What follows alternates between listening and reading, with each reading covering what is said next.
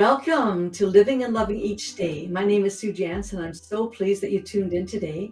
We've got a guest with us today that we had one other time, and I'm so excited to have him back.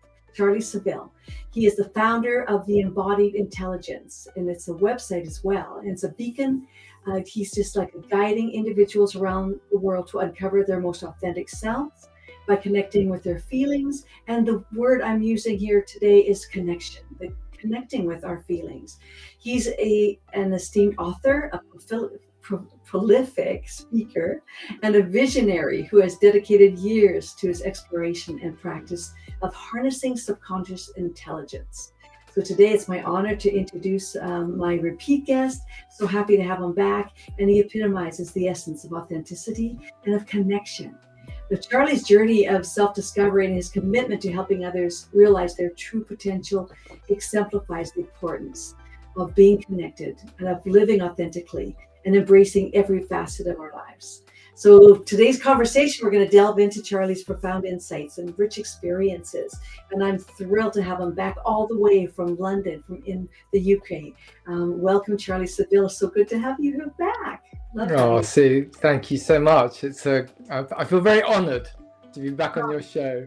Oh, thank, thank you. you. So, so good to see you again. So tell us, uh, you know, like, let's just, the, for anybody who did not see the our first one, tell us a little bit about you, and then we really wanted to dive into your experience about being connected because it's so important for all of us.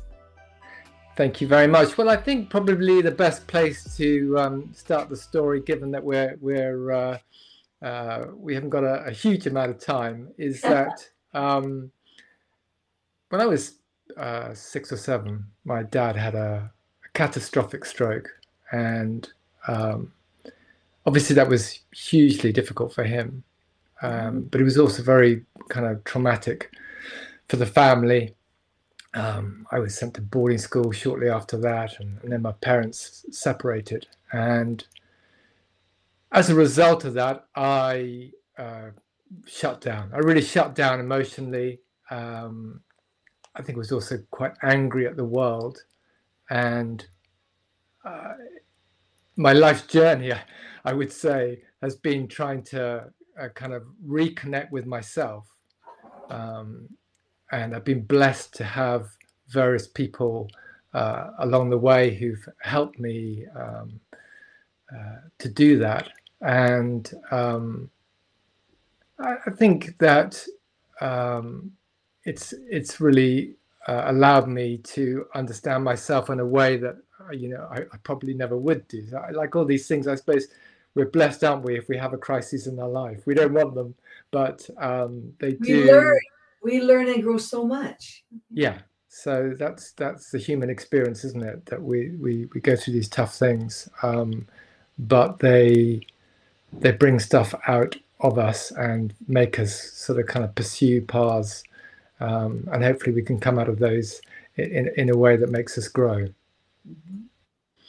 So the the journey has really ended up with me realizing that feelings are not what uh, society paints them as. We kind of, as a society, look at feelings as you go to the good stuff and you avoid the bad stuff. But the truth is that feelings are the are the language of our subconscious. Uh, our subconscious is extraordinarily powerful, um, and it is the doorway to really the most interesting part of us. As the sages say, go within or go without. So, mm-hmm. our feelings are the route to go within. They're the route to discover us, but that in a sense is almost sounds slightly limiting. By connecting to what we feel, we can actually connect to everything, um, including our, our, our very highest nature, um, mm. which is where it gets super interesting. That's the place where we want to be.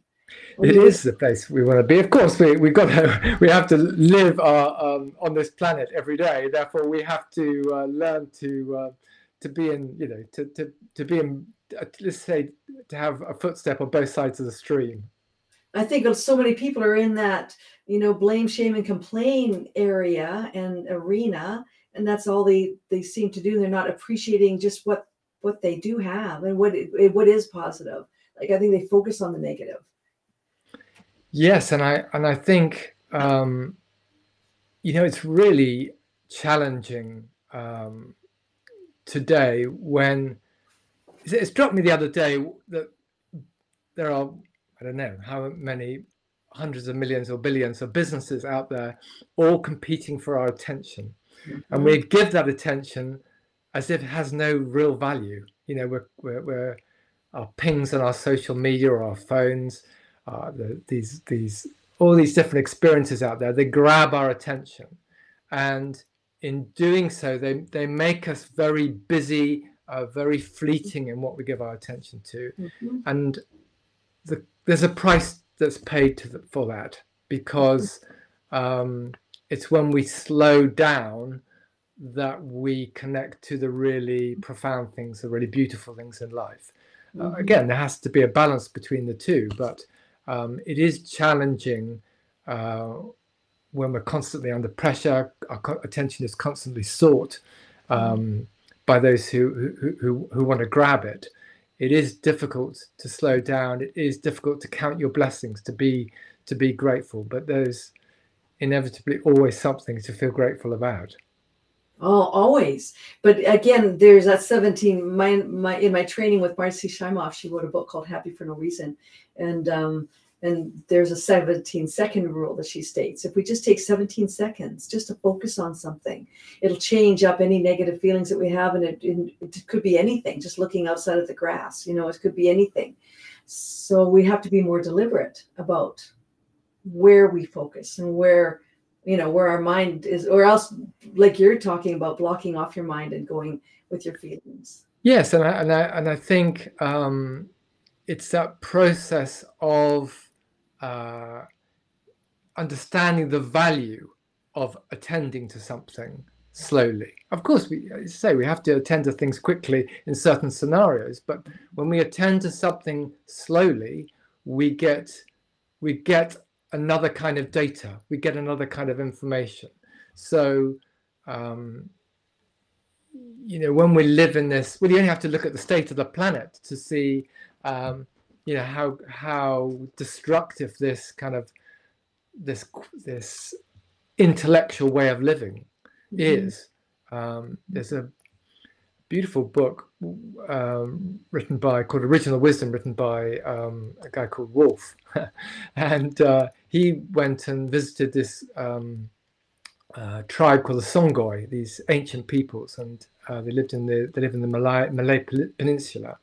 Um, and there's a kind of nomadic within uh, this, the, the, jungle they live. Um, and the local government wanted to plant rubber trees in the jungle, um, but they needed someone. So they were prepared to clear the jungle, plant the trees, but they wanted the tribe to harvest the rubber trees. Mm-hmm. And they so they met with the tribe. They said, "Will you please do this? We'll pay you to do this." And uh, the Songoi tribe said, "No, we will not do that."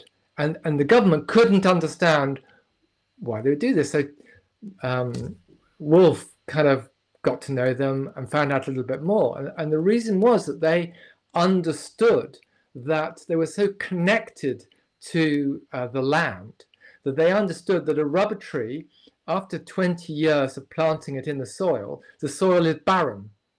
Uh, okay. Uh, there's nothing will grow there. And for them, that was completely incompatible with the way they lived their lives. They were totally, they lived their lives in the jungle, they were connected to the jungle. So the idea of poisoning the jungle for a short, or the land for a short term gain, it, it just, it just didn't work. So they refused to do it.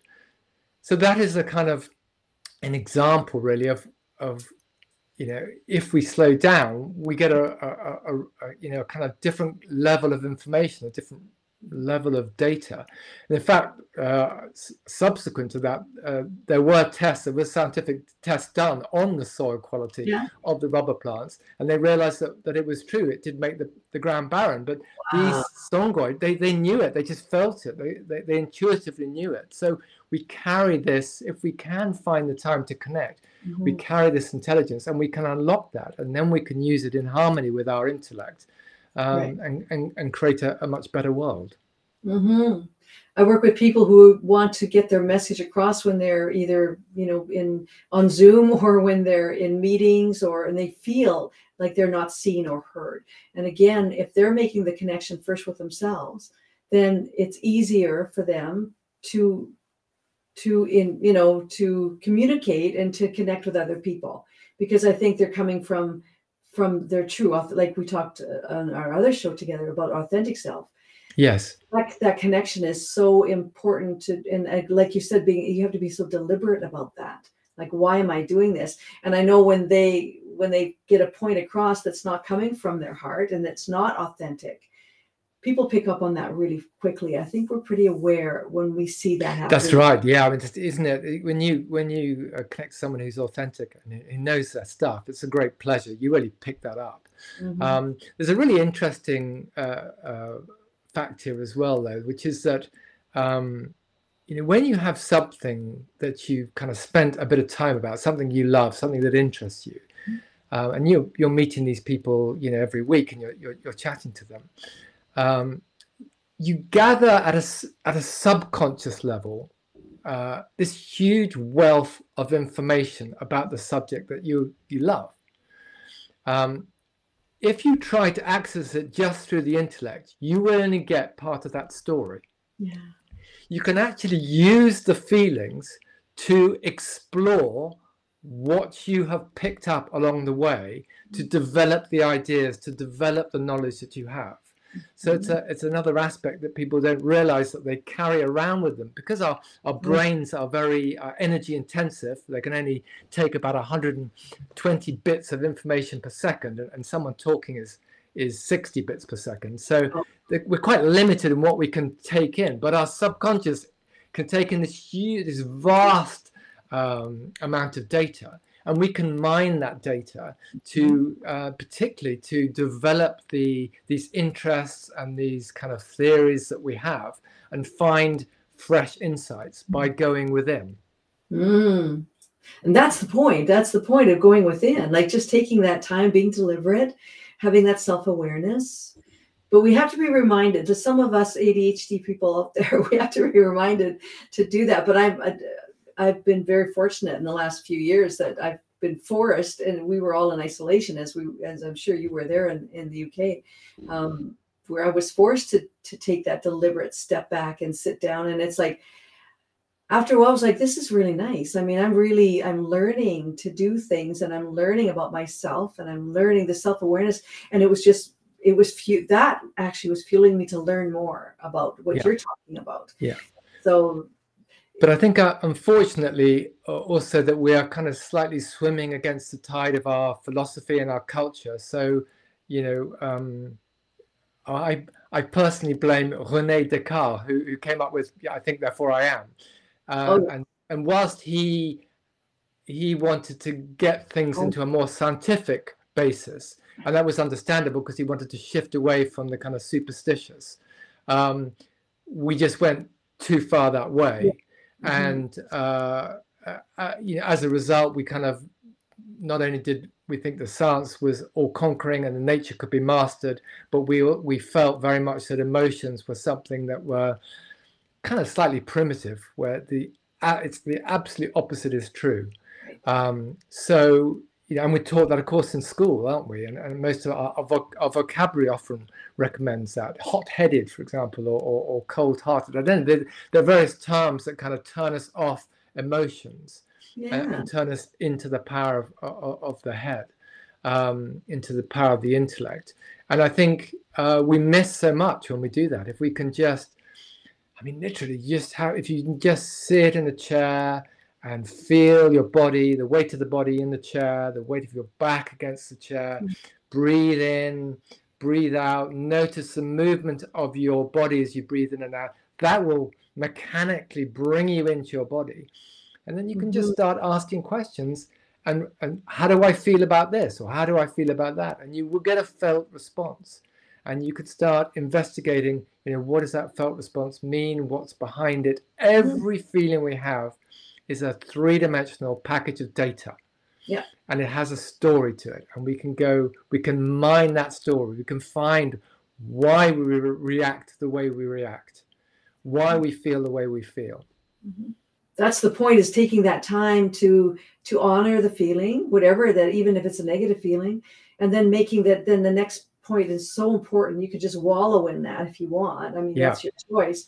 But I mean, the next step, the third step of the, what you're talking about is taking action to say, okay, let's not go there. Like, let's change either that thought or let's change my attitude towards this or let's just honor this where I'm at and then now move forward. Yeah, and and I mean, I touched on this uh, last time when I, I I had this moment um, some time back when I uh, I sat with loneliness and it, and it, and it arrived at this uh, really profound moment of, of silence and stillness. And this is again another kind of thing that is we're not made aware of is that you know bad, uncomfortable, painful feelings are given a bad press, but there's um, there's a uh, kind of a magical fact which is that the more repressed a feeling is, the clo- if we get into it, the closer we are to the, the purest part of ourselves.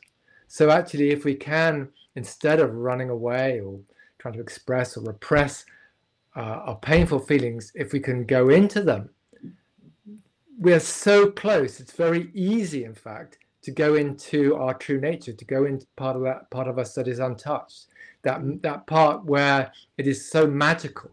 Um, mm so it's you know it's strange isn't it how our culture and education is you know get away from bad feelings but actually bad feelings uh, they have a message for us um, we can resolve uh, that repressed energy that, that that kind of fuels it that's the rocket fuel behind it but mm-hmm. also it is a doorway to knowing uh, that magical aspect of ourselves mm-hmm.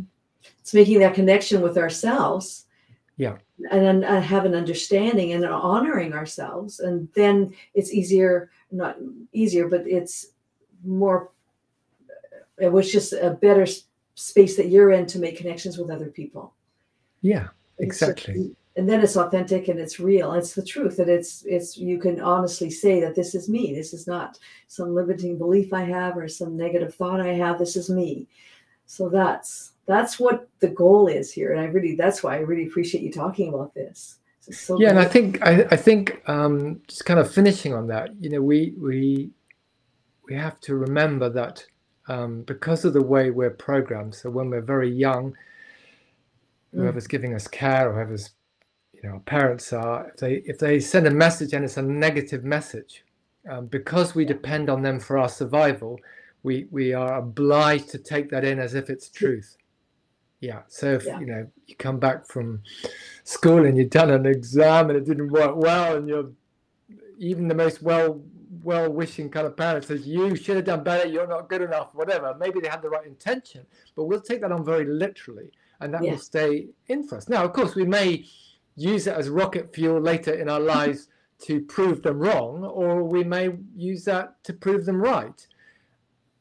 But unless you, it, well, if you if you connect with that feeling, you can go back to that moment when that energetic charge yeah. was kind of matched and you can take it out. You can dissolve that charge.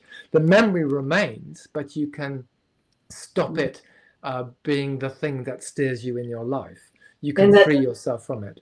And it, it takes away the emotion. If you can look yeah, at it, it takes away the charge. It yeah. takes away that, yeah, exactly with the feeling. Like I think about just the, the negative feelings that you felt then you don't have to keep feeling that over and over again you can no. actually you know say acknowledge that that you know especially a lot of us have been through like traumatic childhood i mean that's just what we had to do that was where i didn't have a voice and that's where now i feel this is so important to be able to to share you know how i how i feel and how i what i think so that's yes, exactly. Yeah again that's and, your, and your voice is and now your voice is now your power. So you you know your your voice is what gives you that rocket fuel to go through life. So you know as we said with myself and, and what happened with my dad with yourself you you you you literally found your voice. And that but it you know it takes that journey of having no voice perhaps to, to drive you to find it. And then once you found it then you can um, you know really use it to give you uh, that rocket fuel through life. Exactly exactly. Well thank you so much. This is so great talking to you about this. This is just i really appreciate your wisdom and your and I, i'd like to you to share with the audience where they about your book and how they can get in touch with you.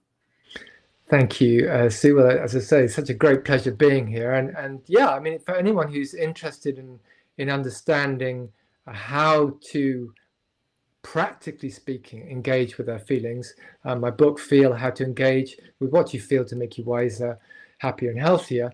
That gives you the steps, and and and uh, so I invite you if it's something that uh, lights your fire to check it out and, and uh, experiment and learn. You know how what is this thing a feeling and what can you get from it? Mm-hmm, exactly. Well, thank you so much.